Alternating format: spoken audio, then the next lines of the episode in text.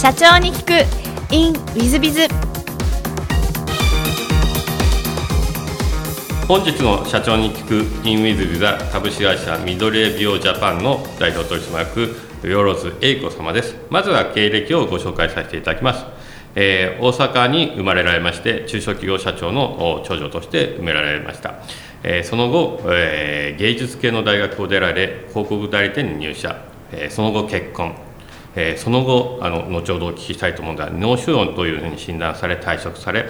えー、その後、えー、オーガニックレストランの起業を志し今現在オーガニックレストランの、えー、社長様あということになっていらっしゃいます。大変あの変わった経歴でいらっしゃいますのでいろいろとお聞きしたいなというふうに思っています。えー、萬津社長様本日よろしくお願いいたします。はい、よろしくお願いいたします。えー、まずは最初のご質問なんですが、えー、ご出身は大阪とのことで、はい、小学校中学校時代はどんな幼少期を過ごされましたか？うん、そうですね、その時はあの私せんきゅうひゃくろくじゅうさんねん生まれですけれどもあのちょうどね高度成長期で、えー、と中小企業もねすごくあの勢いがあった時だと思うんですけれども、まあ、あのうちの家業も、えー、と製造業だったんですがに代目のうち の, あの父はですね、えー、と中学校の先生やってたんですけどそれを辞めて継いだっていうに代目の社長だったんですが、まあ、どんどんどんどん会社の規模も大きくなるし、まあ、忙しい中まあ、あんまりあの子供のことも考えてられないなみたいな感じで、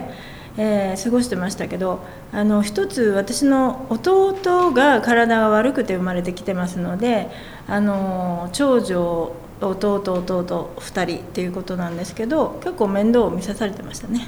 しっかりとした子供だったと思います。なるほど。あじゃあ今現在とあまり変わらない感じでいらっしゃいますね。そうそうそうそうですね。はい。えっとその後高校は大阪の方の高校でいらっしゃいますか？そうです。えっと高校時代はどんなことをして過ごされましたか？高校時代はですね、私あの父の影響で絵を描くのが好きで、中学くらいからもう自分のあの。えー、進路はあの芸術大学って決めてましたので、もう高校の時もあのデッサンの予備校とかに。通って早く大人になりたいなと思ってる高校生ですね。なるほど。じゃあもうその頃から絵とかを描かれてらっしゃったんですか？ずっと絵を描いてまして、あのー、やりたいことっていうのはやっぱり絵描きになるか、まあ、学校の先生になってそれで絵を続けていくっていう漠然としたこう今商売してるのが不思議なぐらいあのちょっと浮世離れしてるような子供だったかもしれないです。うん、なるほど。ちょっと私の知ってる萬津さんじゃないんであのちょっとびっくりしてますがでその後あの京都の大学でこれはもう完全な芸術系、そうですね、美術系の大学を選ばれてらっしゃいました。はい、大学時代はどういうふうに過ごされましたか？もう大学時代はですね本当に、まあ、好きな絵だけを、まあ、ほとんどやったらいいっていうことなんですけど初めての一人暮らしで、えー、子供の時からすごくあの健康のことにすごく、えー、両親は気をつけてましてっていうのは弟がちょっと体悪くて生まれてきてるので、まあ、食べ物の添加物とかその着色料とかそういうのは一切ない環境で来たんですけどもうあまりに口うるさく言われるので一人暮らしになってからもう席を切ったようにジャンクフードって食べてみたいって思ってるのをそっちの方に走ったりしてました。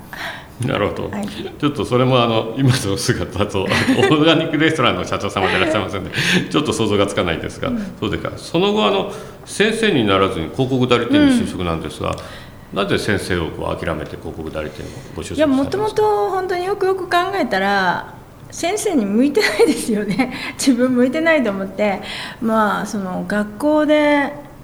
ある先輩が言ったんですよ。こういうふうにえー、と中学校の教師になった先輩なんですけど、えー、とすごく学校での話を愚痴ってて、まあ、子供って言ってたんですよ中学生の 子, 子のことを。私は中学生は子供って言っていいのかなっていうのはなんかちょっとこう引っかかるところがあったり、えー、と大人として扱うにはちょっと早いですけどもそういうその一括りにされるっていうのはちゃやっぱり自分の価値観と合わないのかなっていうのとあと結構あの世の中景気良かったので、えー、とデザインというかグラフィックデザインの方にも興味持っていったので、まあ、広告の世界に入っていったっていう感じですね。なるほど。広告代理店ではあのどんな風に過ごされたなんて思い出はございますか？本当にね、あの自分はそのクリエイティブなことをしたいと思って入ったはいいんですけど、その当時の仕事っていうのはすごくバブルだったので、もう毎日毎日接待だったりとか、まあ、女の子だからっていう時代ですよね。寿退社っていう時代もまだその言葉もあった、まあ、うちの業界その時の業界は割と女性に対してその仕事を任せてもらったりはしてましたけど、普通の会社よりは。ただもう初めて教えてもらった時はあのこのクライアントの時に接待する時はそのおじさんの好きな銘柄ビールの銘柄を覚えろとかなんかすごく自分としてはびっくりするようなことが、これが社会人いちねん生なんだなっていう結構衝撃を受けました。でもまあ、あの少しずつ任せてもらったっていうことです。じゃあ割とまあヨヨさん美人でいらっしゃるので接待とかも結構行かされたんですか？なんかお酒一滴も飲めないんですけどね。なんだけど場持ちがいいんでしょうねだからあのしょっちゅう行かされてました。本当に女の子さえ出しとけば、まあ、クライアントもなんか楽しいんだろうみたいな、まあ、上司がそういう考え方で、私はお酌とか一切しなかったんですけど、まあ、そこもちょっと社会人としては今考えるとそんな突っ張ってるっていうのもど う, どうだったのかなっていうふうには思いますなるほど、まあ、お酌しないよろずさんはあの想像がつくんですけども、はい、でその後あの結婚されたと思うんですけども、結婚後もそのまま仕事はお続けになられたんですか？っていうよりもう結婚したのがすごく早くて、もう本当にあのじゅっさいじゃくぐらい主人と離れているので、なんとなく結婚するのが早かったというのと、結婚したら仕事辞めるっていうなんか観念が全くなくて、仕事と結婚っていうのをあんまりあの一緒に考えなかったんです。子供の時は辞めなきゃいけないのかなとは漠然と思ってましたけど、仕事大好きですなのであの関係なく仕事してました。なるほど。ご主人も別に反対はされず、はい、そこは全く反対しなかったですね。なるほど、うん、で、まあ、仕事を続けになられたんですが、えーと、にじゅうきゅうさいの時にあの脳腫瘍と診断されたというふうにお聞きしてるんですが、うん、そうなんですよね、えー、それは大変驚いたことなんじゃないかなと、まあ、そうですね。私この仕事をあのやっと任されるようになってチームリーダーとかになって、まあ、こっからだっていう時だったんですけど、まあ、本当はイラストレーターになりたくてそっちの方の道をこう模索してるという感じでもあったので、まあ、晴天に霹靂ってこういうことかなと思うんですけど、えっと、やっぱり体調は良くなかったんですよね今から思うと。でも忙しすぎるからかなと思ってたんですけど、まあ、ある時ちょっとあの耳が聞こえなくなったり顔面麻痺が多くなってるのでおかしいなっていうことであの、まあ、見に行ったらちょっと大きな病気にかかっていた。でそれからはやっぱり仕事をちょっとセーブしてあの療養に入るっていうことになりました。なるほど。療養に入って今現在はその脳腫瘍はもう消えてらっしゃるんですか？うん、それがねさんじゅっさいの時、今ごじゅうごでしょ、にじゅうごねん経ってるんですけど、えっと、実は事件以来にはあの、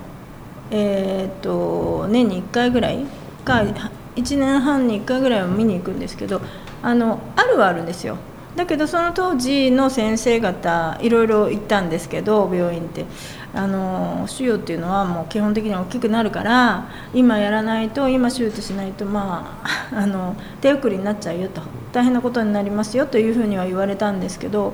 えっと、ちっちゃくなっているちっちゃくなってある程度ちっちゃくなってそのまま残っているっていう状態です。それはなんかこう何か努力したからちっちゃくなったとかは現れるんですか？うん、それはね私の実感としてはやっぱりその私の亡くなった父が言ってたのは、もともとないものでその腫瘍っていうのはね生まれた時ないんだから、その長年のいろんなライフスタイルのせいで、まあ、おできみたいになっちゃったんだみたいな、まあ結構うちの父はおできって言ってましたね、塩のこと脳塩のことで、ちっちゃくなる可能性もないわけないとっていうことでいろいろ勉強して、まあ今もうすでにねえー、とキラー細胞とかいろんな そ, のそれが細胞をその悪い細胞を食べていくというかなくしていくっていうメカニズムもねその今は解明されてますけど、えー、と昔からそういうふうに言われてた学者さんもいますしお医者さんもいるのでその人たちと話し合ってその人たちの言うことを聞きながら食療法とかあらゆる代替療法とか、まあ、効くものと効かないものとあるので一体何がこう特効薬的に効いたっていうのは全然言えないんですけど総合的に、えー、と倒れることとか発作がなくなりあの腫瘍が少し小さくなってきたっていうことですね。なるほど。その腫瘍がだんだん小さくなってくるのは多分検査でだんだん分かってくるんだと思うんですけども。そうですそうです。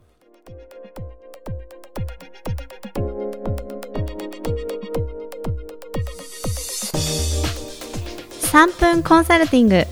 WithBiz が社長の悩みを解決。本日のさんぷんコンサルティングは B 様です。えー、はじめまして。メルマガやポッドキャストいつも楽しみに拝聴しております。ありがとうございます。数年以内に独立を考えている B と申します。本日は起業する上でこれだけは必要だというものは何なのか新谷さんのご意見を賜りたくご相談させていただきました。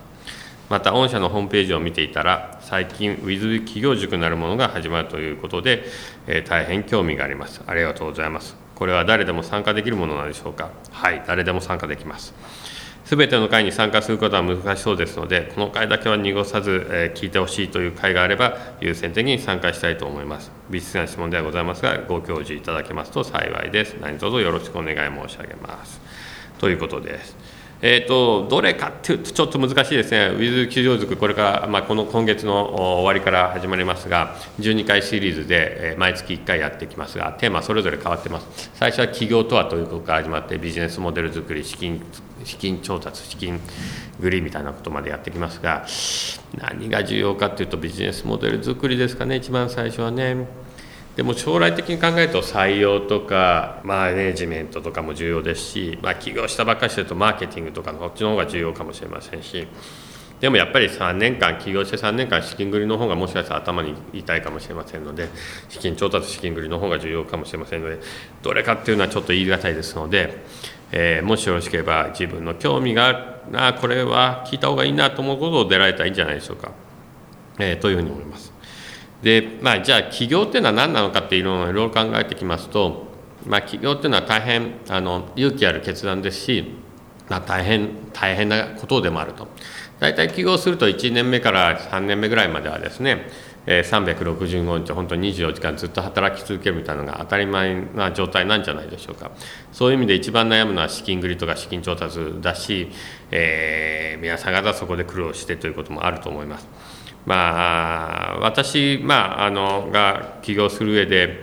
えー、皆さん方にお話をしていることはあ諦めないということをよくお話をさせていただいております。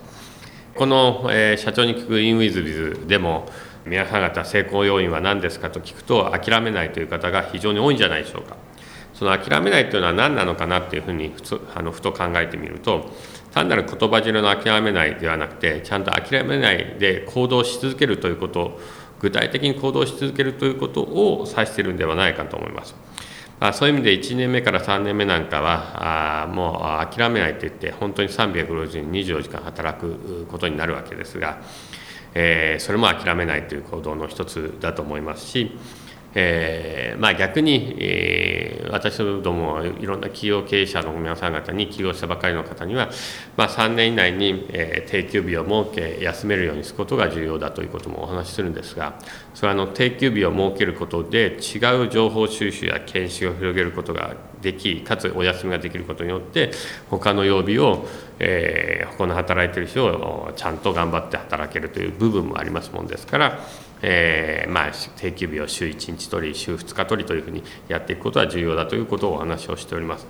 まあ、そういう意味ではそれも諦めないの一つなんじゃないでしょうか。情報収集ということも勉強するということも大変重要な諦めない一つですしもちろん、えー、何か問題が起こったら資金調達なんていうのも大変重要な、えー、必死になって資金を調達する資金繰りを合わせていくとも、えー、諦めないのの一つかもしれません。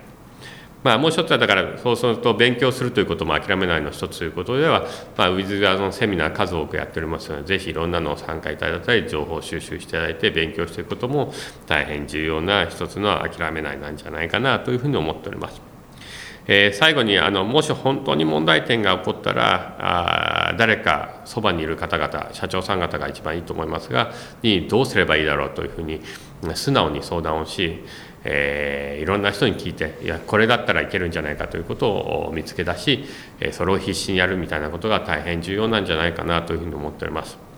えー、私の方でももし本当に悩まれた方いらっしゃいましたら、えー、無料で相談に乗っていきたいなというふうには、えー、思っております。ぜひ何なりと皆さん方ご相談にお越しいただければというふうに思っております。えー、本日のさんぷんコンサルティングここまで。また来週。